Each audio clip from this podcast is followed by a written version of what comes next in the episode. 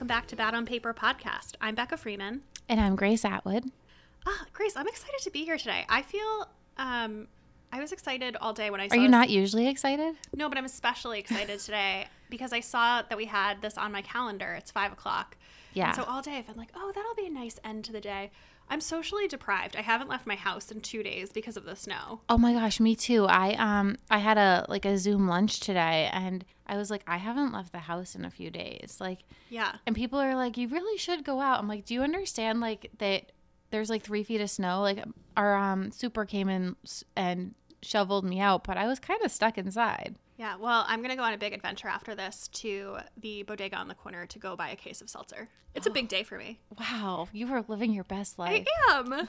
Before we get into this episode, though, this episode is brought to you by Night, the makers of our all time favorite pillow and the face mask we can't stop raving about. But today, we're going to tell you about the dual sided skincare pillowcase. And we have an exclusive offer for Bad on Paper listeners. Head to discovernight.com and you can buy one skincare pillowcase and get one free with the code BOP. So, let's talk about highs and lows. Also, we have the most amazing guest today. Yes, I'm so excited. Yeah, What's your high? My high, I have a few. So the first one was that I did a little staycation. Nordstrom invited me to the the Equinox Hotel.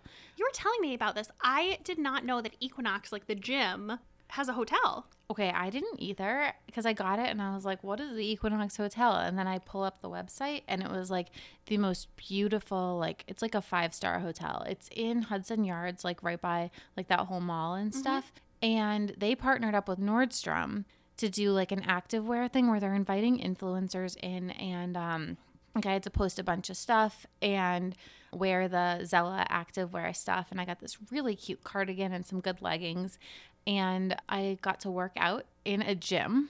What kind of workout did you do? I worked out with a trainer, so we lifted weights. Ooh. Becca, can I just tell you, my trainer was so hot. And I realized working out in a gym, like how starved I am for men because I was just like, I'm not like into muscles generally, but like I was staring down like every man working out. I was like, wow, someone is starved for male, male, male attention and also like just touch.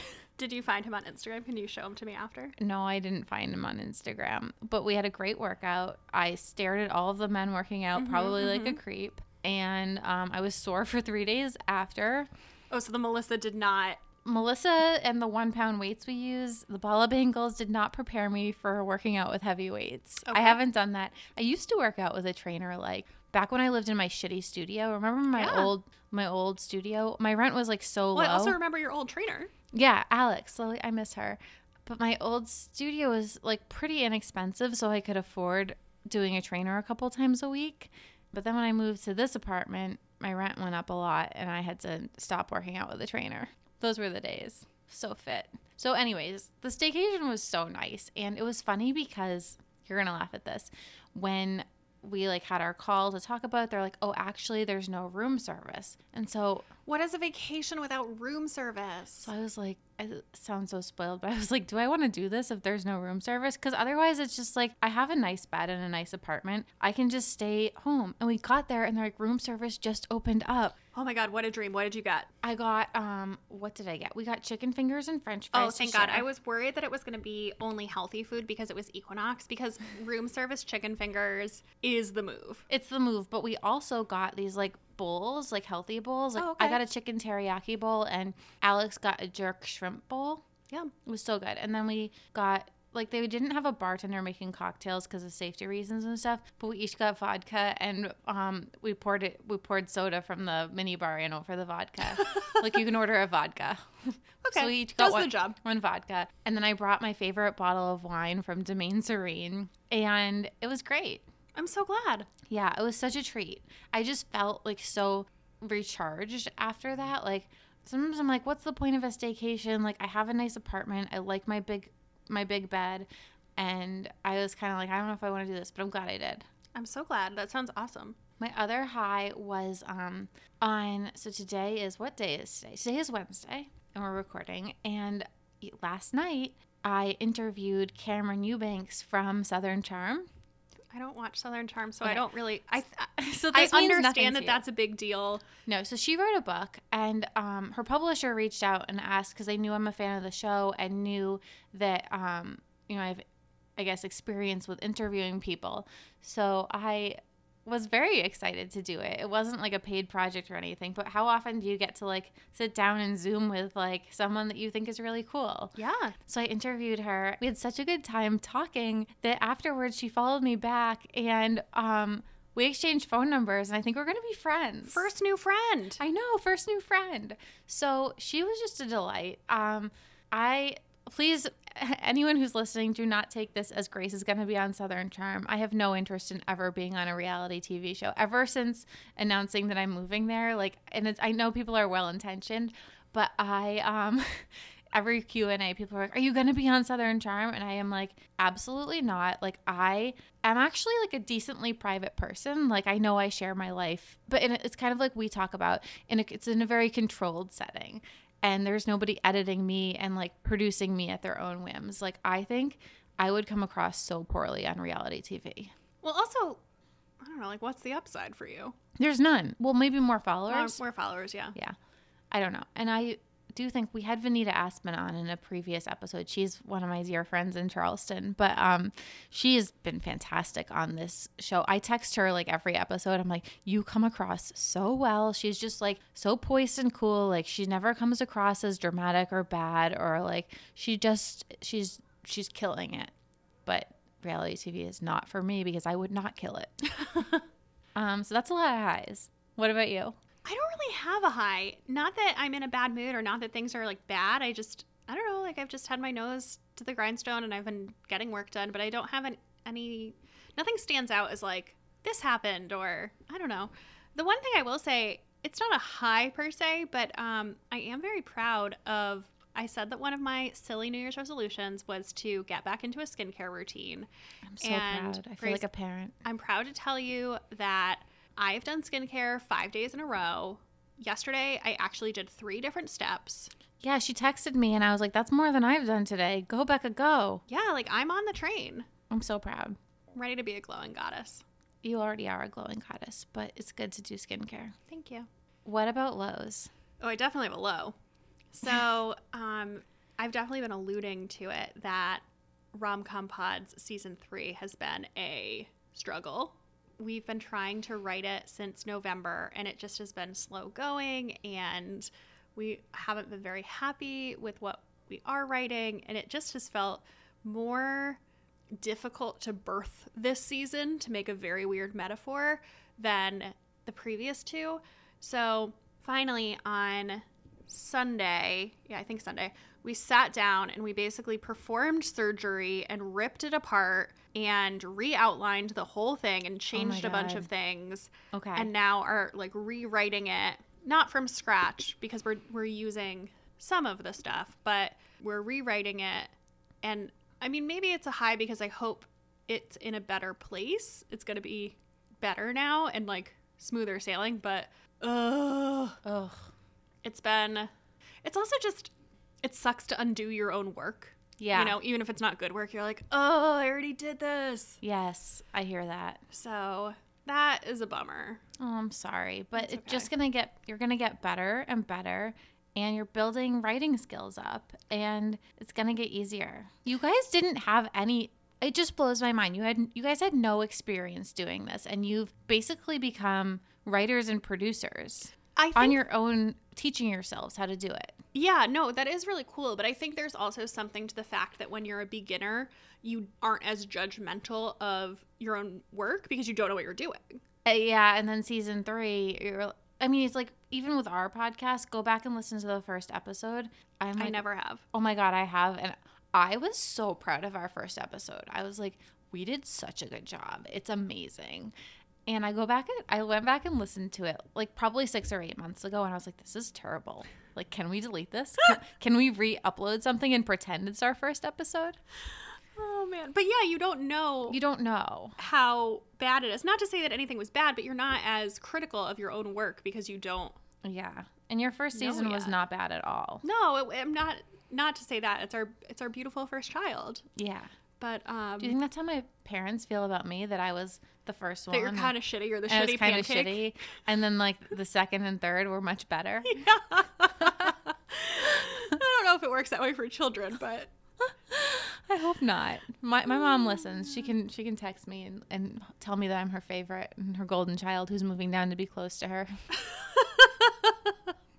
well, what about you? What's your low? Ugh, my low is the snow because, and I will say, I feel like last week I was like really in a funk with like seasonal depression and just like feeling awful. Yeah, you're very chipper today. You're like very. I'm also starved for bling, attention because we've been locked inside. oh, I know. But I'll tell you the um the vitamin D supplement I've been taking. It's from Nordic Naturals. I, it was recommended in the Stripe Facebook group because there was a whole thread about seasonal depression over there, and um it's made a difference. Wow, that's yeah, great. I've noticed it within like a like within like a few days of taking it every day. I've noticed a difference because we have been locked inside, which is my low. Yeah, I take a vitamin D supplement, but I'm pretty irregular about it because most people are vitamin D deficient. Yeah. Yeah, I've read that. I don't know if I am, but I'm assuming I probably am. Um, so I figure it can't hurt her. I haven't started using the the light yet because it's just intimidating. It's like sitting in the box, and I'm like, I need to like when I'm less stressed, like sit and just like figure it out. So my low is that we haven't been outside in a few days. Yeah. Um, and then also, I'm just a little over my head with work, and I have like several long projects where I need like a five or six hour block of time to do them. And I had one that I got checked off today, but um, it's hard when there's interruptions, and there's just life. There's always going to be interruptions, but I have a very choppy week. Like I have I hate that. I one interesting thing about my job is that when it snows, any shoots or things like that get postponed. So um, tomorrow morning, and I don't like shooting in the morning. Tomorrow morning, I have like a two-hour shoot booked because we're behind, and um, I mean it's fine, but I just feel like I really need like two full days to sit and get these projects done. And it's hard when you have to stop and go and stop and go because then my like creative juices stop flowing and I have to like it just takes so much longer than it would otherwise. No, I hear you. Yeah. I hear you. I like to have at least two hours if I'm going to do anything creative. Just having Yeah. having an end time hanging over my head makes me not nervous. Nervous isn't the right word, but like I'm just I'm look I'm watching the clock instead of being in it. Yeah. Yeah. I feel like I just and a lot of times I'll have like like for example the thing I worked on today was for Sephora and there was a blog post I had to write, Instagram stories I needed to film and then um, a grid post and caption that I need to do, which doesn't sound like a lot of work, but it's very technical like talking about all of these different skincare products and their ingredients and making sure I don't trip up. So, you know, I was filming stories. I think I had to re record them like six times because I messed up the verbiage of what I was trying to say and it wasn't consistent with what I was saying in the blog post. And then, like, just as I finished recording the stories, I had to hop on a phone call and then like I had to go add the text overlay and then something else came up and I would have been able to go straight into writing the blog post. It's better like to be able to do it all at once cuz then it's very consistent. This is so boring probably. But anyways, I just need like some uninterrupted time. I hear you. Yeah. And it stinks because you know, you look at when I look at my calendar sometimes it's like, "Oh, the weekend." And it's like, "But I don't want to do work on the weekend." I know I'm really trying to have better boundaries. I know. I feel you. Yeah, and this weekend I have plans on Saturday and Sunday, so I I can't. Yeah. Yeah. Well, we'll hear about how it all works out next week. But in the Yes. meantime, shall we get into our episode? Yes, let's do it. Caroline Owusu Ansah is the founder and smooth operating officer at Love Scrub, which is a company that focuses on smooth skin by the way of exfoliation. The Love Scrub is a magical exfoliating cloth used in the shower, bath, in place of a loofah or a washcloth. Born to Ghanaian parents, she gra- graduated from UMass Amherst with a degree in apparel marketing and went into a career of branding and retail merchandising. Caroline has a true passion for building brands, presentation, and the overall customer experience. She wants everyone to experience the love and throw away their loofahs. Her efforts were recently were rewarded by the Holy Grail in Beauty. She won Allure's Best of Beauty Award for 2020. As a sidebar, I think you guys know this. I've talked about this product multiple times here on the podcast and on my blog. I am obsessed with my Love Scrub. Mm. I reviewed it earlier this summer and it was one of my best selling products of 2020. And I still get DMs about it all the time from readers who have said that this product has changed their skin. Welcome, Caroline. We're so excited to talk to you. Yay, I'm happy to be here. Thanks for having me. And thanks for all of the love. We love you and your product, the Love Scrub. I've had the same one since the summer, I guess. June or July, whenever I bought it from you, and literally hear like every day from somebody who's bought one and like absolutely loves it. It just leaves your skin like silk. Yay, I'm so happy to hear that. Grace, did you bring yours to Charleston with you?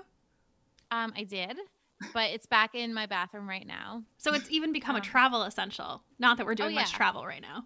Yeah, I'm not traveling. I did live live in Charleston for six weeks, and I brought all my favorite beauty products. Like I just can't be without my skincare and my body care. Like it's important. Yeah, when I notice when people um, travel without it, um, they freak out because when they come back home, the first thing they want to do is just scrub their body with it um, because loofahs and washcloths do not cut it. So, Caroline, we introduced you, but we would love to hear a little bit more about your career journey in your own words. Yeah, so I am um, first generation um, Ghanaian, born and raised in Worcester, Massachusetts, um, which is about 40 minutes outside of Boston. And I've always had a love for fashion and beauty. And it was very, um, you know, telling for me to go to UMass Amherst to study um, apparel marketing. So, um, apparel marketing got me prepared for the business side of fashion. So I could have done anything from being a buyer, a planner, um, product management. Um, and I ended up going into a career of retail merchandising. And uh, the reason why I went into retail merchandising first is because I didn't know what I wanted to do when I got out of college. Um, I knew that one day I wanted to move to New York City and work for a fashion brand in a corporate um, position, but I just wasn't ready yet. Uh, so I did take a job with actually Express, and um, as a you know brand manager and i absolutely loved it so my job was to be in charge of the um, the store and the look and feel and making sure that um, it was laid out the way that corporate wanted it to be laid out um, i absolutely loved my job it was pretty much the perfect job for me because i loved shopping I loved going to the mall. I was at the mall all the time, um, spending a lot of money, and it was just perfect. So um, so I was in one store, and then I ended up uh, overseeing several stores in the district. Um, and I came to the conclusion that I wanted to pursue it as a career um, and either be like a director or a VP of um, visual merchandising. So um, I continued to do that, and then I um, ended up moving to New York and still pursuing that. I was in working in a territory my next job, I ended up managing the East Coast. Then I was managing the US, the US and Canada. And I got to a point where I was like, uh, I don't think I want to do this anymore. um, I was really tired of traveling. I was really tired of sleeping in hotels, tired of eating fancy meals all the time. Like I craved peanut butter and jelly sandwiches. Um, I was tired of not having a life. I literally was just always on the road. I remember when my friends used to ask me to do things, I'd have to pull out my calendar and be like, well, I'm available. And it would be like three weeks from the date. I'm like, this is crazy. Um, another thing that was really exhausting was that the retail um, experience was changing and customers were starting to shop online opposed to going to stores. So it was very defeating because, like, a lot of the stores I was opening and a lot of the teams I was training, um, these stores were either going out of business uh, or the companies were going out of business or closing and it was just like it was just i was like i need to do something else. So i always um, wanted to be an entrepreneur. I never really knew exactly what i wanted to do um, but i knew that was definitely in my future. Um, and then yeah this kind of just fell up fell on my lap to be honest. I feel like everyone glamorizes work travel like it's like this wonderful, ex- exciting thing, but it's not that great. Oh, it's not not at all. It's exhausting. I gave a lot of frequent flyer miles away. Like it was crazy how much I was on a plane. Yeah. yeah. We want to hear about the origin story of the Love Scrub. So Exfoliating cloths like these have been used in West Africa for generations. And in another interview that you did, you talked about those horrible plastic bath poofs that we all used in college. Um, I loved that. And that was when I was like, we have to interview her and talk to her about this business. Um, what gave you the idea to take this thing that had been in your family for years and make it into a business? Well, I will have to say it was not my idea. This actually literally like fell on my lap um, so what ended up happening was I um, went to a party in Clinton Hill. Um, I live in Brooklyn. Um, this was uh, back in 2011, and I still remember that night. Um, I was uh, went with a friend, and I was drinking wine. Um, I don't remember how much wine I had, but uh, I two women came up to me and they told me that my skin was beautiful and I was like, thanks. And I don't know what compelled me to tell them that I was using the same washcloth since I was a baby. Like, I don't know what I was thinking, but it was I, I'm so happy that I did. One of the women was an entrepreneur, and she said, You should package it and sell it. And I was like, Wait a second. I've been looking at this thing my whole life. I never thought to do this. I'm like, Wow, this is a great idea. So what happened was um, that night I went back um, to my apartment, and my brother and his girlfriend at the time um, was visiting, and I just was like, "Hey, somebody gave me the idea to." Um, you know, sell this product. And they're like, oh, that's a great idea. You should do it. And um, my brother's girlfriend at the time, she um, she said, "Hey, you know, give me some samples and I'll send it to my spa." She's a massage therapist, and she was um, working on Newbury Street in um, Boston, um, which is a very prestigious, you know, street. And I was just like, "Okay, I'll." I'll do it. So I remember I was like, okay, well, I don't know how I'm going to do this because I don't have any product. I don't have anything. So I called my parents to send me um some product because usually when you go back to Ghana, you always bring extra back with you. So they actually happened to have extra. And I, rem- I still remember the package that I put together for them. Um, it had it was not branded at all. I just wrote a nice note, put it in a plastic bag, and I sent it to them. And I followed up three weeks later, and they were like, "Oh yeah, we want to place an order for our three locations." And I was like, "You've got to be kidding me." I couldn't believe it. I was like, "Wow." So I was freaking out, of course, and I was like, "Wow, I have no packaging, I have no product, I have no company name." Um, no problem. I'll get you your order. I figured it out, and I remember calling my friends. Uh, I thought I was, I drove them crazy for like a week or two. We really needed to uh, find a name in like about a week. And we came up with the name Love Scrub. And I was like, oh, Love Scrub because I love it. That's it. So ended up delivering um, the order to the three locations, and it actually did really, really well. Um, uh, you know, I actually, it's funny. I don't. Nobody really knows this uh, unless you were with me back in the day. But I also used to do love scrub parties. They were kind of like Tupperware parties, but um, and we used to talk about like you know beauty secrets and like the product, and I would just like sell like a sell them like crazy. Um, also, I was selling them in um, spas too, like not a lot, but you know, a select amount. And then I stopped because I was exhausted. Um, I kind of just jumped into it. I didn't have a business plan. Um, I knew what I was doing, but I didn't know what I was doing. Um, it was working, but I was doing it all wrong, and I wanted to do it right. So I um, decided to take a break from it and um, relaunch it again at a later date. I want to talk. I want to talk more about that. That's so interesting that you. Uh, we read that you you stopped in 2012 and then you, you came back to it in 2016. So what were you doing in the meantime, and like what made you feel ready to to do it again? Yeah, so um, what I ended up doing in, I remember it was 2012 when I stopped. Um, I had to stop because, um, you know, it was really a hobby. Um, when I look back at the numbers, I'm like, this was a hobby. This was not a business. Um, you know, I like I said, I was exhausted. I had a mortgage to pay, and you know, I really just um, I needed just to go back to you know to work and like you know just uh just take a break from it. So I knew it was time to go back and do it after I, um, I think it was in 2015. I actually ended up having surgery. So I was out of work for a little bit. Um, and I remember like when I was fully healed and it was time to go back, I was like, I'm not going back to work again. I don't want to be on an airplane again. I don't want to sleep in hotels anymore. Um, and then also too, something else that happened was um, my friend that took me to the party ended up passing away. Yeah, it was um it was awful. It was um sudden too, and I was like, you know what, I have to do this. Um, you know she always was a believer in the you know in the product. And she always pushed me to get it into the press and always motivated me. And i was like you know what? Like i just this is the time. You know why not do it now? So i just um, i remember it was in april 2016 i decided to reach out to a factory and um, they said they would do they could do exactly what i wanted them to do. Um, i had a lot of learnings from the first time around. So i know i'm laughing. I'm like yeah it was a hobby but it was a great time for me to learn about the product. Even though i was using it like for so long i still had a lot to learn. You know um, customers were giving me feedback about oh it's great for this it's great for this it's great for this.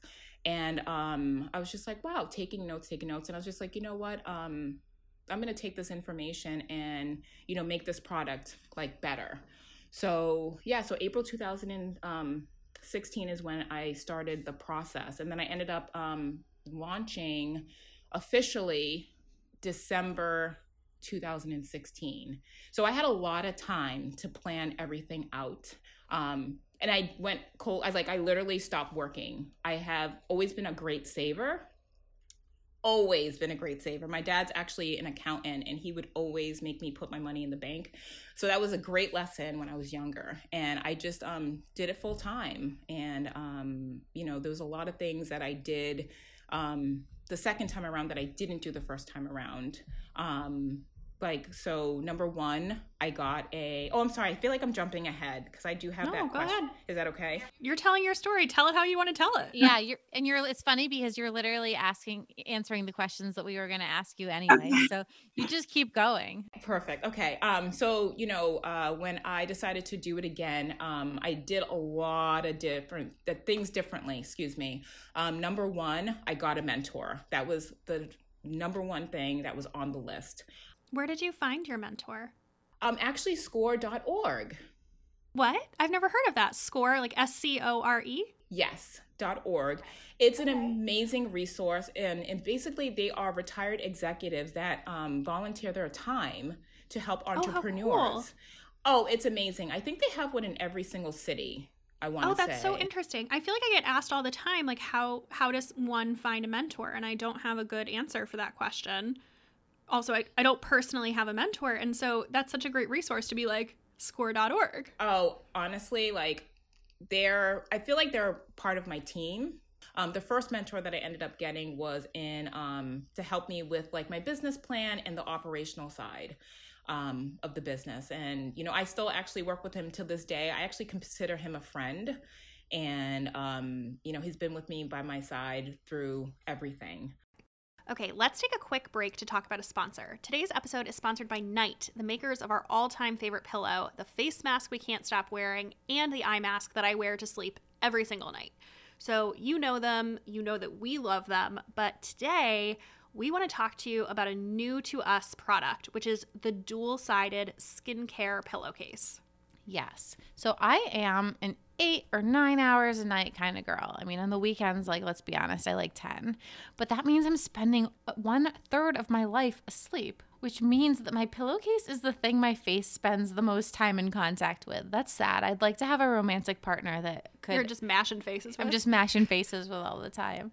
So I never really thought about it before, but your pillowcase is pretty important to your skincare routine. So this pillowcase actually has two sides that you use depending on your skin type and also how your skin is feeling that day. So, the first side is made of 100% mulberry silk and it's designed for normal or dry skin. So, if you're concerned about fine lines, wrinkles, dehydrated skin, or hair breakage, or if you just want to maximize the efficacy of your night cream, this side of the pillow is for you. Because, as we've talked about before, since silk is non absorbent, it's going to help keep your moisturizer on your face where it belongs instead of it being absorbed by your pillowcase. Yes. So the other side is made of 100% rayon from bamboo to wick moisture and oil and help balance normal or oily skin. So if you're concerned about breakouts or skin irritations, then this side is for you. Also, if you're a hot sleeper, it's highly sweat absorbent, which wicks excess moisture away from your skin. So it's interesting because I have dry skin, but I definitely am a hot sleeper, so I prefer this side. Oh, okay. I definitely prefer the silk side because I'm I'm a dry skin gal. I, I, I run so hot when I sleep, which is funny because I'm always cold.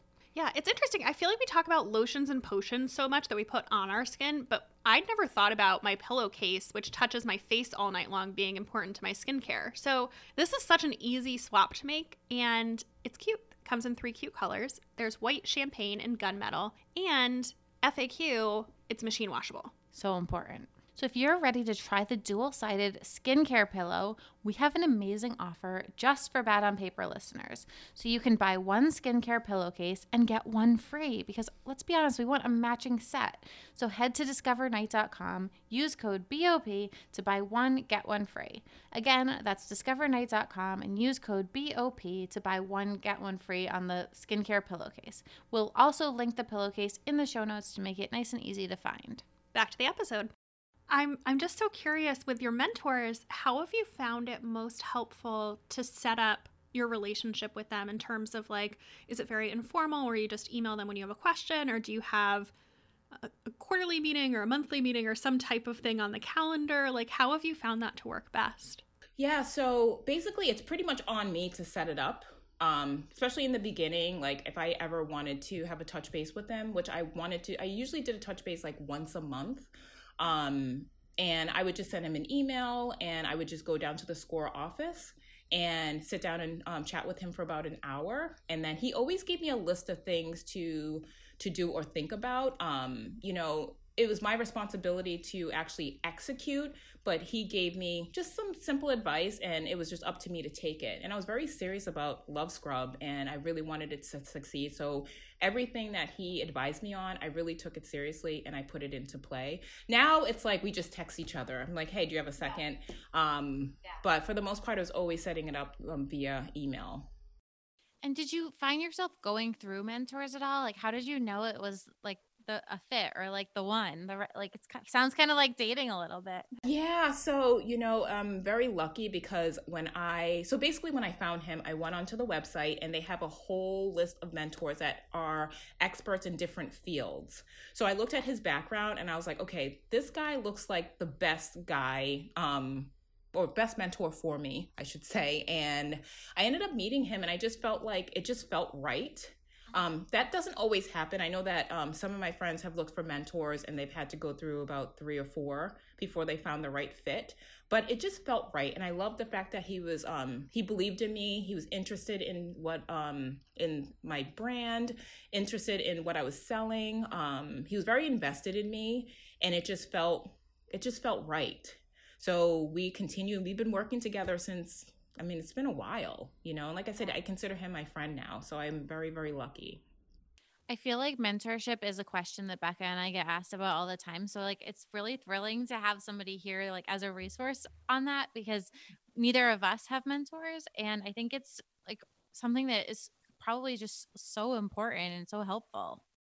Yeah, I agree. I feel like when you're an entrepreneur, you're always like you're pretty much on your own and you, you like even though like um, it's great to be on your own i feel like you need somebody to guide you and kind of hold you accountable. Like you own you own everything but it's just nice to have somebody be like well caroline did you do this? Or caroline what about this? Like i need that. Like i and i like a mentor that is very um honest and like I don't like the, the sugar coating things. Just keep it crispy with me.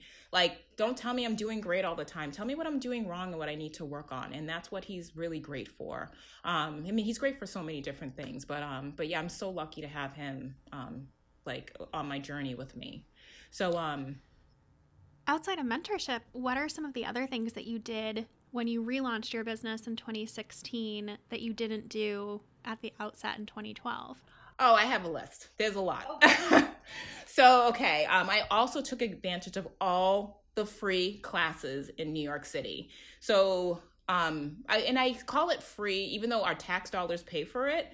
But there's so many classes that are offered to entrepreneurs on everything from business management, business planning, operations, SEO. I just took them all. Even if I knew about the topic, I still took the class um, just because, like, I don't know, I just wanted to learn as much as possible.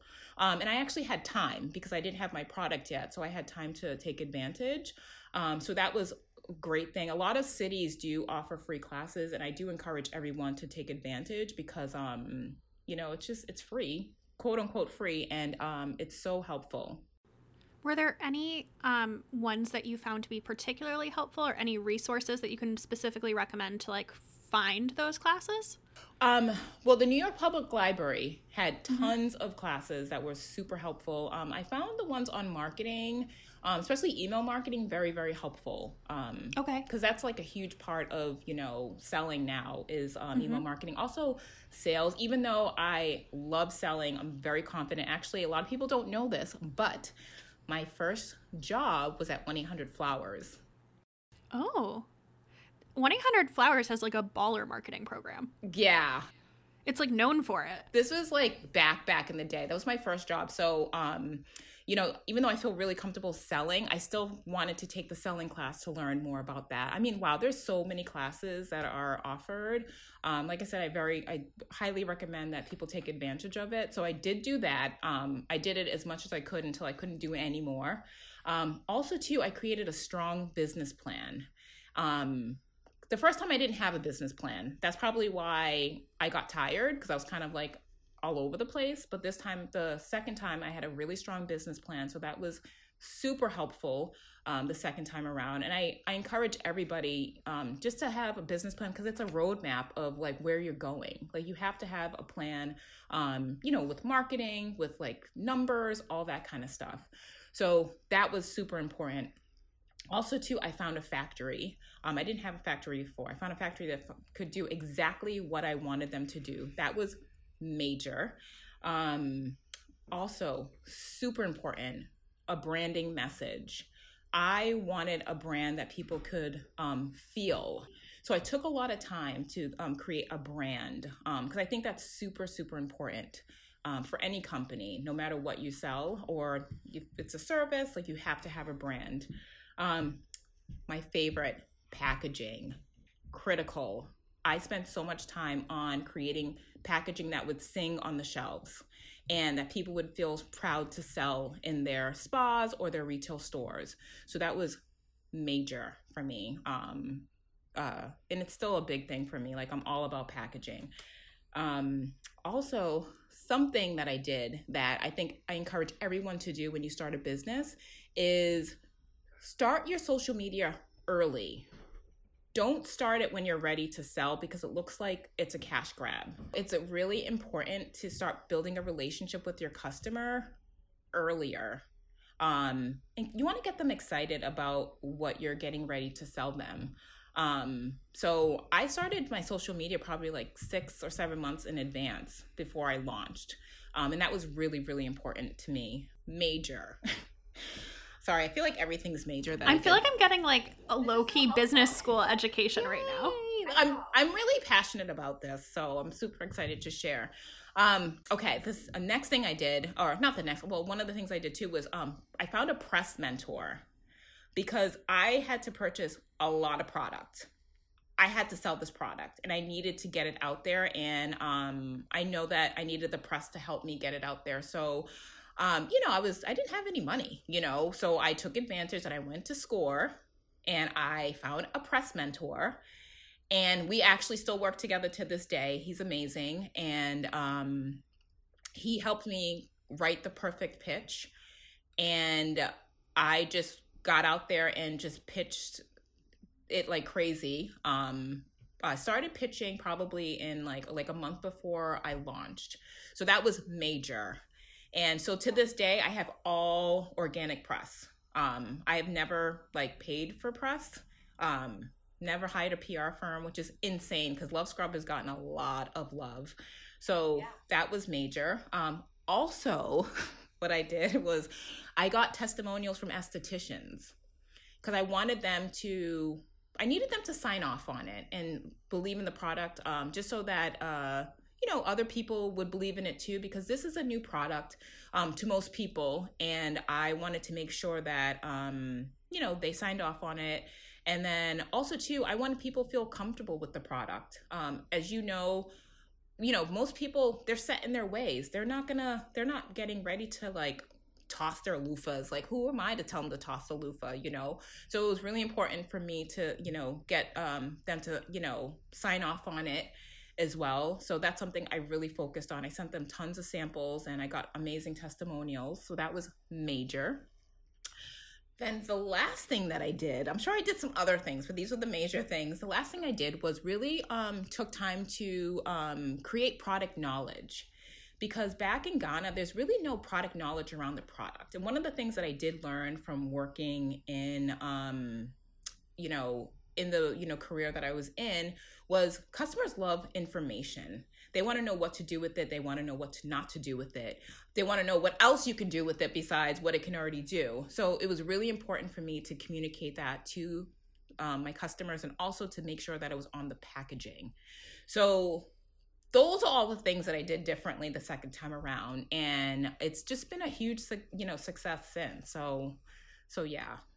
That's amazing. I, I really appreciate how tactical you were because I feel like sometimes people gloss over the specifics and you know especially for other people who are listening who might be thinking about starting their own small business you know like having those actual steps are so so helpful. Absolutely. I was very very strategic and laser focused. I had to. I had like a lot of product to sell and i was determined never to go back to working for somebody ever again. I'm like this has to work it's good motivation. That's yeah. not wanting a boss. I say yeah. that every day. Like, that's what motivates me. Like, not money, not anything. I just do not want to have a boss again. All right, let's take another quick ad break to talk about HelloFresh. So, HelloFresh delivers fresh, pre measured ingredients and mouthwatering seasonal recipes right to your door so you can skip the grocery store and make home cooking fun, easy, and affordable. That's why they're America's number one meal kit. So I found myself doing HelloFresh more frequently since the start of the year. Honestly, I just feel like I'm out of recipe ideas and I'm sick of most of my standbys. And plus, I have so many projects going that I don't have the mental bandwidth to meal plan. So I love that HelloFresh does that heavy lifting for me. So every week they have 23 plus recipes that feature a range of flavors, cuisines, and ingredients so I don't get bored. So I usually try to mix it up and do one recipe that I know that I like, like the buffalo spiced crispy chicken breasts that I talked about last time. Those were so good. Please keep your eye out for them if you ever see them on the menu. And then I also like to try a couple of new recipes that I haven't tried yet. This week, I did the hot honey Brussels and ricotta flatbread and yum, it tasted like takeout, but it wasn't. And it was something new and different than I would usually make, and it was so, so good. And then I also love that they saved me the trip to the grocery store so that I can enjoy the good part of cooking, which for me is cooking and eating, but definitely not the meal planning and grocery shopping part.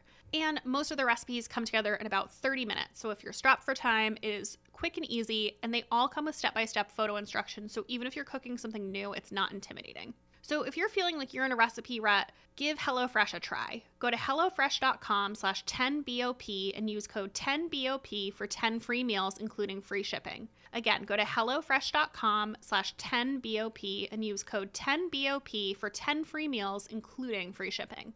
Back to the episode. Can we talk a little bit more about burnout? I feel like um, being an entrepreneur is such a intense mentally and emotionally intense experience. And I know you said one of the reasons that you shelved Luv Scrub in 2012 was because you were feeling really burnt out. I'm curious, how do you take care of your mental health as a founder? And like, what have you done this time to keep yourself from getting burnt out or keeping yourself from getting too burnt out, maybe? Yeah, I take a lot of breaks. Um, I remember in the beginning when I wasn't working um, from home, I took naps that was really important to me. It's really important also for me to um, take vacations. Um, so important to me. Um, I do that like I mean recently I just did a staycation and that was really helpful. It really helped me like, you know, get my creativity back and not feel so burnt out. I take a lot of walks. Um, it helps me clear my mind because sometimes I just need to get out of my space to like, you know, it's so hard when you're like in your apartment, you know, at the office, like I, I need different kind of environment. So it's really important for me to just like step out, get fresh air, and just clear my mind. That really, really helps me with um, burnout. Um, yeah, that helps me a lot. So I feel like I've learned the power of walking during the pandemic. Like I, I feel like walking has become so critical to my mental health in a way that it wasn't pre-pandemic but it's really it's it's like such a good coping skill to have learned that i'm like so much can be cured with a good walk oh absolutely it's like i wish i could do more walks now but it's kind of cold. Um, but walking is like so, so important. Um, it definitely has helped me a lot with burnout for sure. Switching gears a little bit, I want to talk about Best of Beauty because Allure's the Little Red Seal, the Best of Beauty Award, is truly the gold standard in the industry. And I remember seeing it and being just so excited that you won. So I want to talk a little bit about that. First of all, I want to know where you were when you found out that you won and how it felt. Yeah, so I remember I was um, working from home and I remember I got the email and I remember I was busy doing a ton of other different things and I was like, oh, there's no way. Like, what is going on? So I remember I closed the email and I was just like, let me just read this again tomorrow. So I was like, I read it again. I was like, wait a second. This is like from Condé Nast. I'm like, wow, I couldn't even believe it. Like I still feel like I'm in a dream. Um such an honor. I'm so excited. Like it's just been pretty amazing. So um but yeah, I like sometimes I'm just like, wow, is this really happening? But um it happened. Yeah, we are we won the award. It's amazing. So it's so cool because I think it's it's something that is affordable and accessible to pretty much everybody and it mm-hmm. lasts forever, but it also makes such a difference in your skin. Oh yeah, like everyone that uses it, they're like I feel my skin feels baby soft. Like I always get great feedback. And I have to tell you, like, um, the name, I know the name kind of came out of nowhere. Like it was just like, hey guys, we need a name in a week. But every time, like, I hear a lot, like, I love my luv scrub. And it just works out like perfectly. So um yeah, I'm just like I'm very thankful for everything. And the award has just been amazing. So that's incredible. Well, I'm curious. I want to hear you brag a little bit. Are have there been any other big career highs or wins in the second coming of Luv Scrub?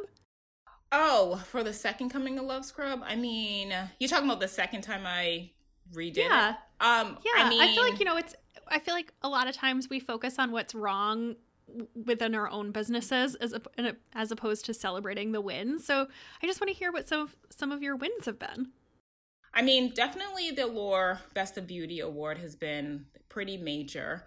Um, I have to say, like, business has been really strong. I'm very proud of, like, you know, it's funny, I still have my um, first numbers that I launched, that I had when I first launched back in 2011. And I just smile and I'm just like, wow, we have come a long way. Um, business has just been really strong. I'm super proud of that. Um, trying to think what else. I mean, like, I feel like everything's just been such a blessing, and I just feel so thankful for all the love and support. Um, everybody believing in not just the brand, but believing in me, um, giving it a chance, and you know, really testing or just trying out this West African um, beauty ritual. Like, I feel like this is a big win for Africa. We have so many amazing products that um, we use back home that I feel like nobody really knows about. And this has just been like a, a beauty secret forever. And I just feel really proud um, to share it with everyone. And it's just been so nice to hear people like tossing their loofahs and like, you know, bringing this into their everyday routines. It just, it really um, means a lot. So I feel really excited and proud. So that's what I'm going to brag about. That. what would you what would you say is next? Do you have anything any else anything coming down the pipeline you want to share? Yeah, well, I mean, um what is coming next? We uh I do look to um expand the brand um as far as like different categories, um you know, things that would complement the product. So, I can't really say too much yet it's things are still like being like um you know, we're just having like ideas that we're writing down, but um, I think product to complement the Luv Scrub would be the right way to go. I mean, obviously, like, um, you know, I love coming out with new colors. That's like my favorite thing is to come out with new colors. Um, so we'll always just see like new colors coming up. But um, for the most part, um, I do look to bring in more categories. So stay tuned. Can't wait to see what's next. Um, but I want to loop back to what you were just saying about other West African beauty secrets. So I'm curious, like, besides your luv scrub, what are some of your other favorite beauty rituals that are lesser known? Yeah, well, um, you know, one of the things that are um, great that we use back home is shea butter. Um, amazing for the skin. Also, um, cocoa butter is amazing for the skin as well. That's something that I do use in my routine pretty much like every single day. Um, I love black soap. Um, so, so great for the skin, help clearing the skin. Um, you know, that is uh, another West African um, beauty secret. It's, I feel like it's not so much a secret anymore, but um, that's something that I do incorporate like pretty much every single day um, into my routine. I'm trying to think what else. do you have a favorite brand for for those things? You know what? It's funny. I don't actually. Usually my parents bring everything back um for me and there's like it's literally there's no branding. Cuz I was thinking I'm like, wow, I wish I could share certain brands, but like yeah, there's usually there's no branding. Yeah, I don't have any particular, but if you go into like any like African store, you can find um, you know, the black soap, the shea butter, all that. Um and it's authentic from back home and it's there it's all pretty amazing. So that's pretty much like what I use daily. Yeah. So Becca's gonna laugh at this question because she makes fun of me in my shower. Like if you come over, you're gonna you'd be like, Grace, what's wrong with you? You have way too much stuff in there. Um, I love shower gel. Like I have, I think I have like six different types of body wash in my shower right now. Mm-hmm. I'm curious if you have a favorite. Um, a favorite. I know you said the the African black soap, but do you have a favorite liquid body wash? This is so specific and weird. Yeah, you know what? It's funny. I'm actually a soap girl. Really? I love soap. And actually, a couple years ago, um, as a hobby, I started to learn how to make soap. Um, I don't know what it is about soap. I feel like it just like the lather, it's just so much lather, and I feel like it really cleans your body. Um, so I've always been a big lover of like soap. So I do use black soap. I love olive oil soap. I love coconut oil soap, cocoa butter um, soap, um, carrot oil soap. I'm a big soap person. Shower gels, it's hard. I, you know, I don't, I, I don't know. It's hard with the shower gel. I'm more of a soap person, I have to say. Wait, so I have a follow up to that. So in that case, you lather your body with the soap and then you use the luv scrub. How do you pair the two? Because I dump like a ton of body wash into my luv scrub and then lather up all over. So I need to know about your process, your your body cleansing process. Yeah, actually, all you do, all you need, I have, I always have one next to me. All you do, have to do is just put a little bit of um soap or shower. Well, with the shower gel, you just put a little bit, um, maybe like less than a teaspoon. I probably use too much. It's fine. Yeah, you don't need a much. you don't you don't need a much. And then uh, sorry, you don't need much. Um, you just water it up. Um, lather it up. It lathers like a dream. Um, that's what BuzzFeed said. Um, it does lather like a dream, and you just like lather it up, and then you just scrub your body, uh, open up, scrub your back with ease. Don't ask anyone to help you, which is great. You don't have to buy any additional tools, which is awesome, and then you just rinse it and let it hang dry. But yeah, I think you're using too much. No, I just That's mean with the soap. That's Grace's mo. She just like Yeah. really goes hard on beauty products. No, I just meant with the soap. Do you lather yourself up sorry. first? yeah, so with the soap, same. I just um take the soap and I just like um I wet it and then I just like uh rub it into the scrub and then it just lathers. And then um you know same thing with the shower gel. So and it lasts a lot longer than the shower gel, I think. So, aside from your luv scrub, what would you say your other top three desert island beauty essentials would be? Okay, I love this question. Okay, so what I would do is I have to have sun um screen. Okay, makes sense. That's a practical one. Yeah. Yeah, have to have sunscreen. I'm a big balm person. I love balms. What kind of balm? Um, it's called Nucifera. Oh, I love Nucifera. yeah. It's got that Palo Santo in it. It's so nice. Yes, yes, I love that. Um, What is it for? Is it for like lip balm or like like for your skin? yeah, it's for the skin and it's for the hair. Um, Oh, okay. as well. So I would bring the balm because I could use it on my skin and my hair. So it's like a Yeah, it's multi-purpose. Um, and then also would have to bring a turban for my hair. Okay. Because my hair would get a little crazy. So I would have to um, wear a turban. But yeah, those are those three things. Okay. I love it. Yeah. Caroline, thank you so much for coming on. Like I'm it's so I've been like a little nervous the whole time. Like it's so exciting to meet you. Like I'm, we're Aw. such big fans of the product. But in true bad on paper custom, you've earned your own desperation minute. So what we call desperation minute is basically like you get a minute to just tell the people what they can do for you. Is where they should follow you on social media, if they should maybe buy something, etc. Yeah, so um, definitely, definitely come onto the website, um, www.theluvscrub.com. Check us out. Um, we have a lot of information on there about um, the product, the origin, how to use it. Um, we have testimonials, you know, uh, we have a video on how to use it. Check us out and, you know, give us a try. Like, toss the loofah. The loofahs, they're, I mean, they're just gross. Just toss the loofah and give Luv Scrub a try, and I'm I can guarantee that you're, you're gonna love it.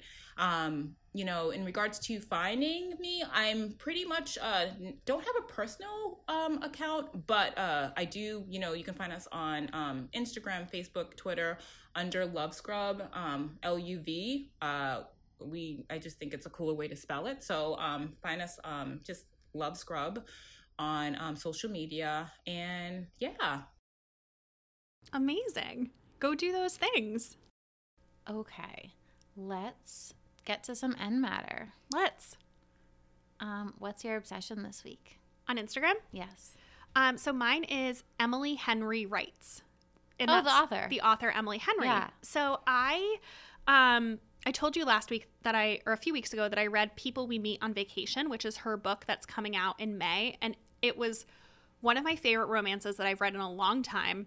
It was so, so good, so delightful. So, anyway, I went down this rabbit hole and, um, or no, I think I tagged her in a photo of me reading it and then she followed me, so I followed her back. So, anyway, I, I kind of got on this rabbit hole on her on her Instagram and um, she has so many highlights with writing advice like she talks oh. a lot about oh. her writing process and about just like FAQ stuff and I I found them so useful. Oh, that's amazing. Yeah. So since I've been following her, she hasn't done one, but I'm very excited for her like future. I think she's on a book deadline right now, but I'm very excited to see her more Q and A's. Oh, I love that. Yeah.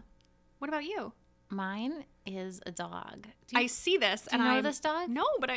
Uh, oh my god! I actually so think I might. I follow a lot of cats and like rabbits and hedgehogs on Instagram, but I'm not really a dog person, which I feel like is like a, such a sacrilege to say. I like dogs. I just don't think they're as exciting as cats.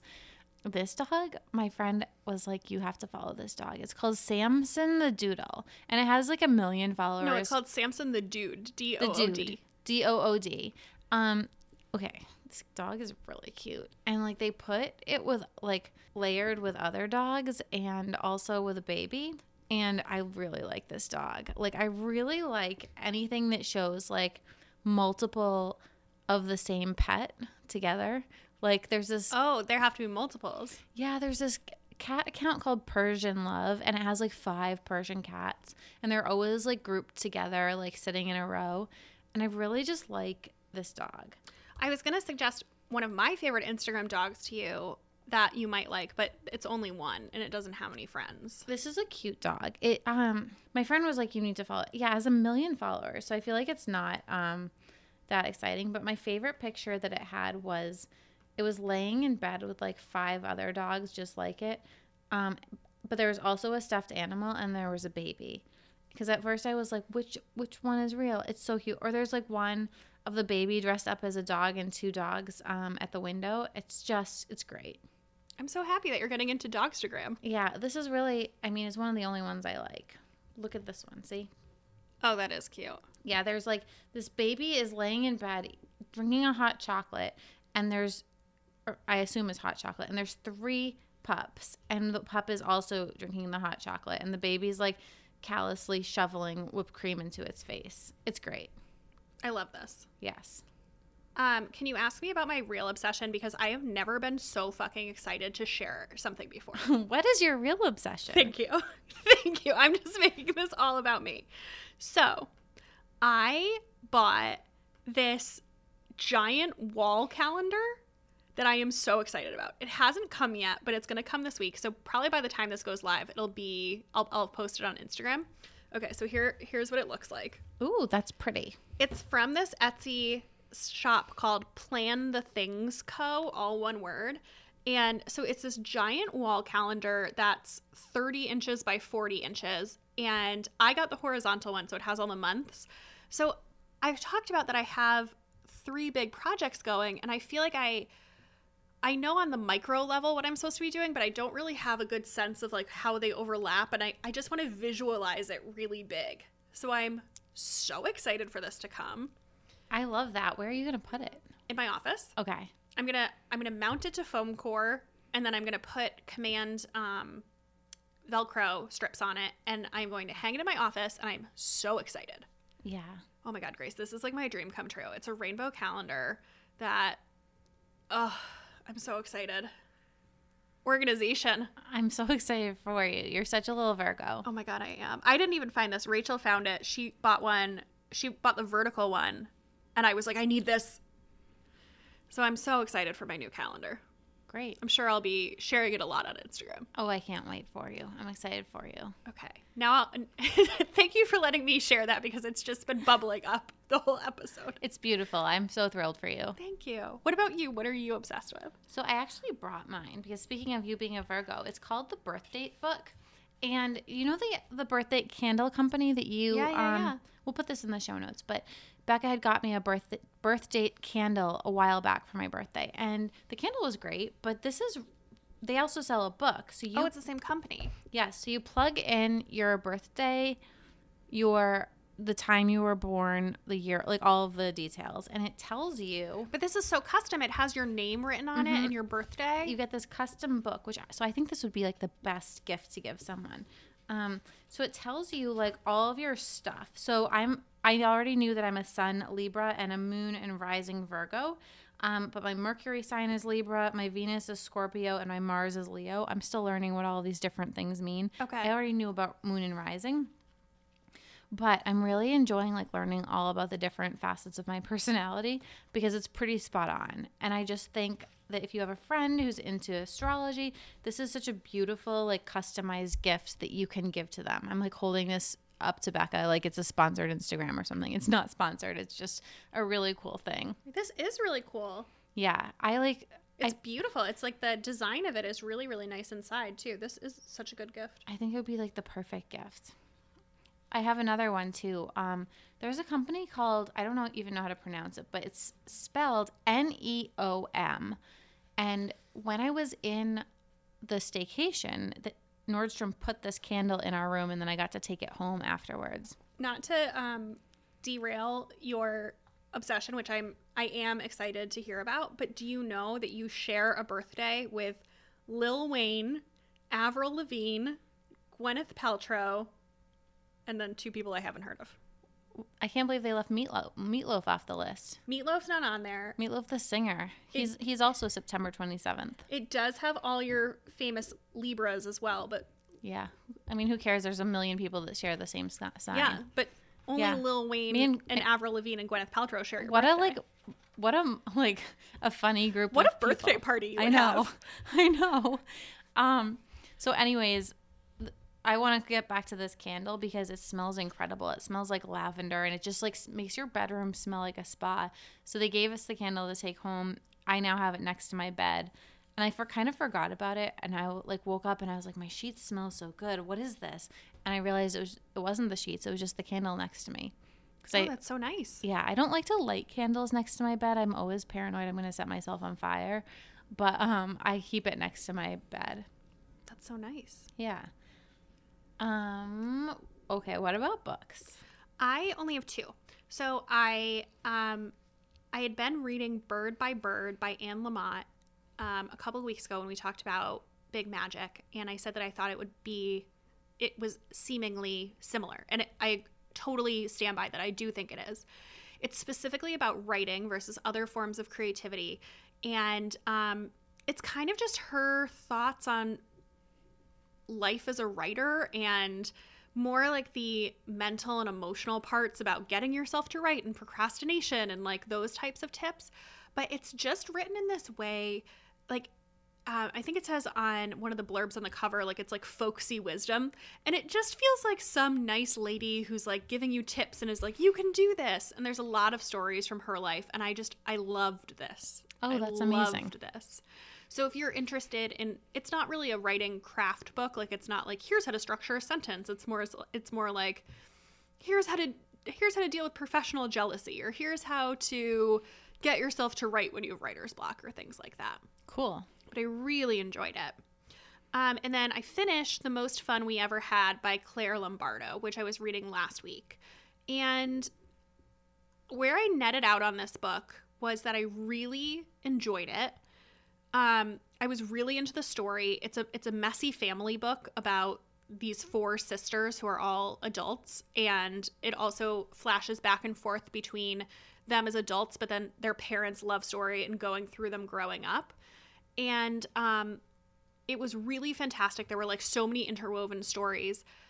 However, I did not, I, I am not very snobby when it comes to writing styles usually. I, snobby is not the right word because this was, it felt like MFAE writing. Do you know what I mean? Mhm. Like it was, it, it was well written, but it was overwritten. And the book was like 530 pages. Ooh. And when I finished it, I was like, this could have been a lot shorter. Yeah. So it's not to say that I didn't enjoy it or I wouldn't recommend it, but there was something about the writing style where I was just like, oh man. It's been recommended to me a few times, and I think it's a, a hard pass for me. Well, I I'm not I do think it would be really interesting for you because of the sister dynamic. Yeah. Because you have sisters. But there's a million books about sisters. That's true.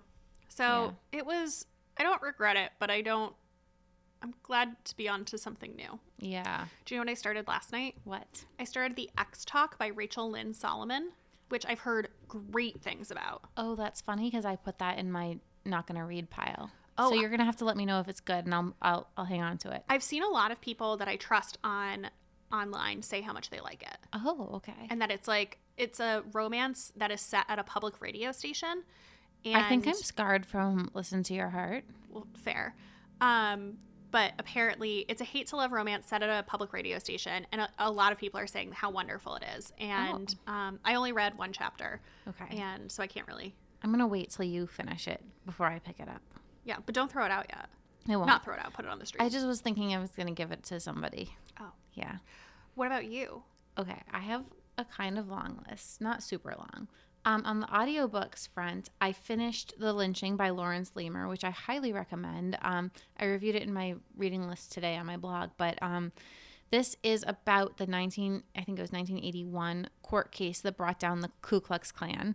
Um, it's it's actually two court cases. It's first of all the trial of the men who killed a black man, like just randomly, like in a horrible race-based killing, and then it's about a court case taking down the Klan because the Klan kind of had encouraged this killing. So there was two court cases, and I found it absolutely fascinating.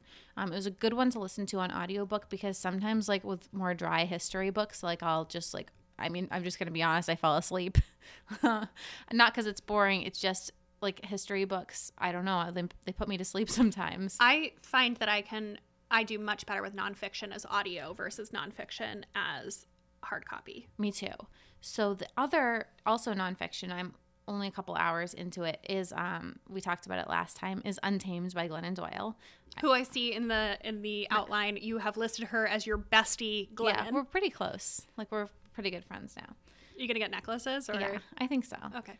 So then I read three, I think three fiction books this week. I finished, I started and finished All Girls by Emily Layden, which is it's been compared to My Dark Vanessa meets The Girls by Emma Cline, and um, honestly, I was only medium on this book. I think the author is a great writer. I I hate to like give it a bad review. I just I found it dry and I wasn't interested in the subject matter.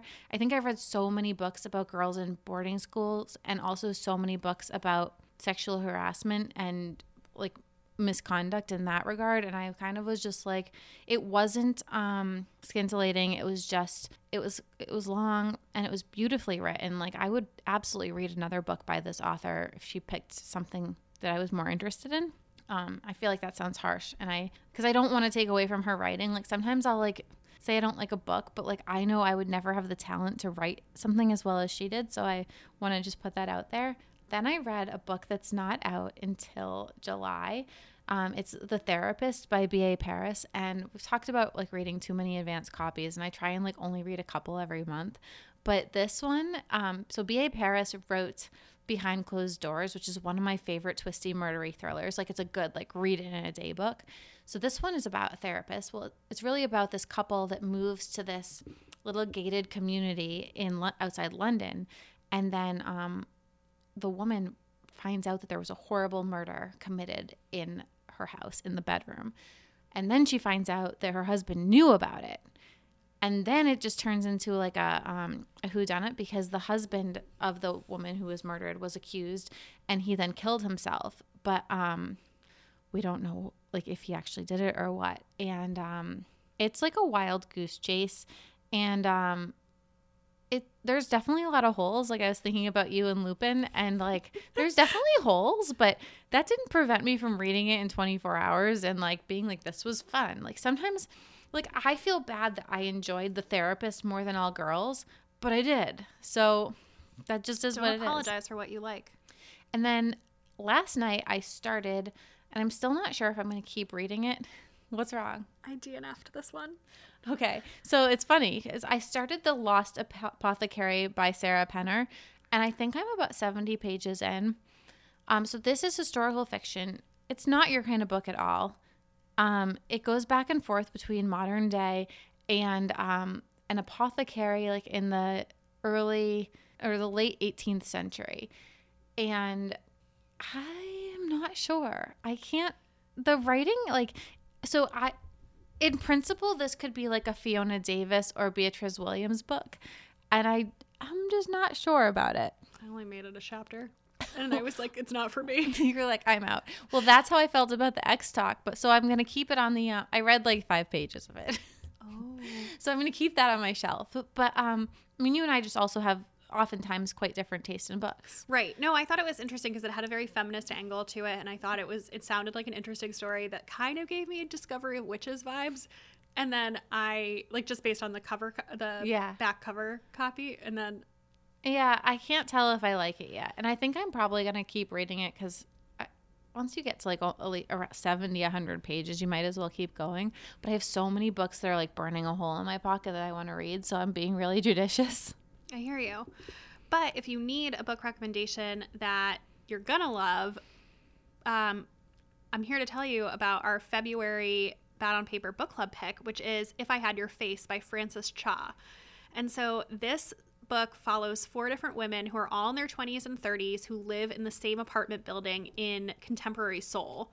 It deals with classism, it deals with there's a plotline around sex work, there's a lot about plastic surgery. It was it was actually I think the first book I've ever read that's set in in South Korea. Is that true? I think so. Um I was fascinated by this book. Yes, it was so interesting. Like, and we also, I guess, I can we can just tell people we're having the author on too to like find out like how much was true and everything else. I can't wait because you know if like somebody watched Sex in the City and was like that's exactly what living in New York was like, I would be so annoyed. Yeah. So I want to know how much it is dramatized versus how much is like no, this is legit how it is. Yeah, I can't wait. I can't wait either. I got a lot of DMs being like, "No, the book is like actually really realistic." I can't wait to talk more about it then. I know. I'm really excited. I think you guys will really enjoy this book. I think it's just like a kind of wild ride, but it's also really well written. And I thought that the character development of each of the four girls was really good. Like, I I, felt like they were my friends. I agree. So pick that up. We'll we'll talk about it the last Wednesday of February. In the meantime, join our Facebook group. Just search Bad on Paper on Facebook and chat with us about books. Follow us on Instagram at Bad on Paper Podcast. I'm on Instagram at Becca M. Freeman, and my other podcast, Romcom Pods, is a fiction podcast with two seasons out, and I would love for you to listen. and I'm on Instagram at Grace Atwood. And then I also have a blog, thestripe.com, and I post there Monday through Saturday. See you next week. Bye.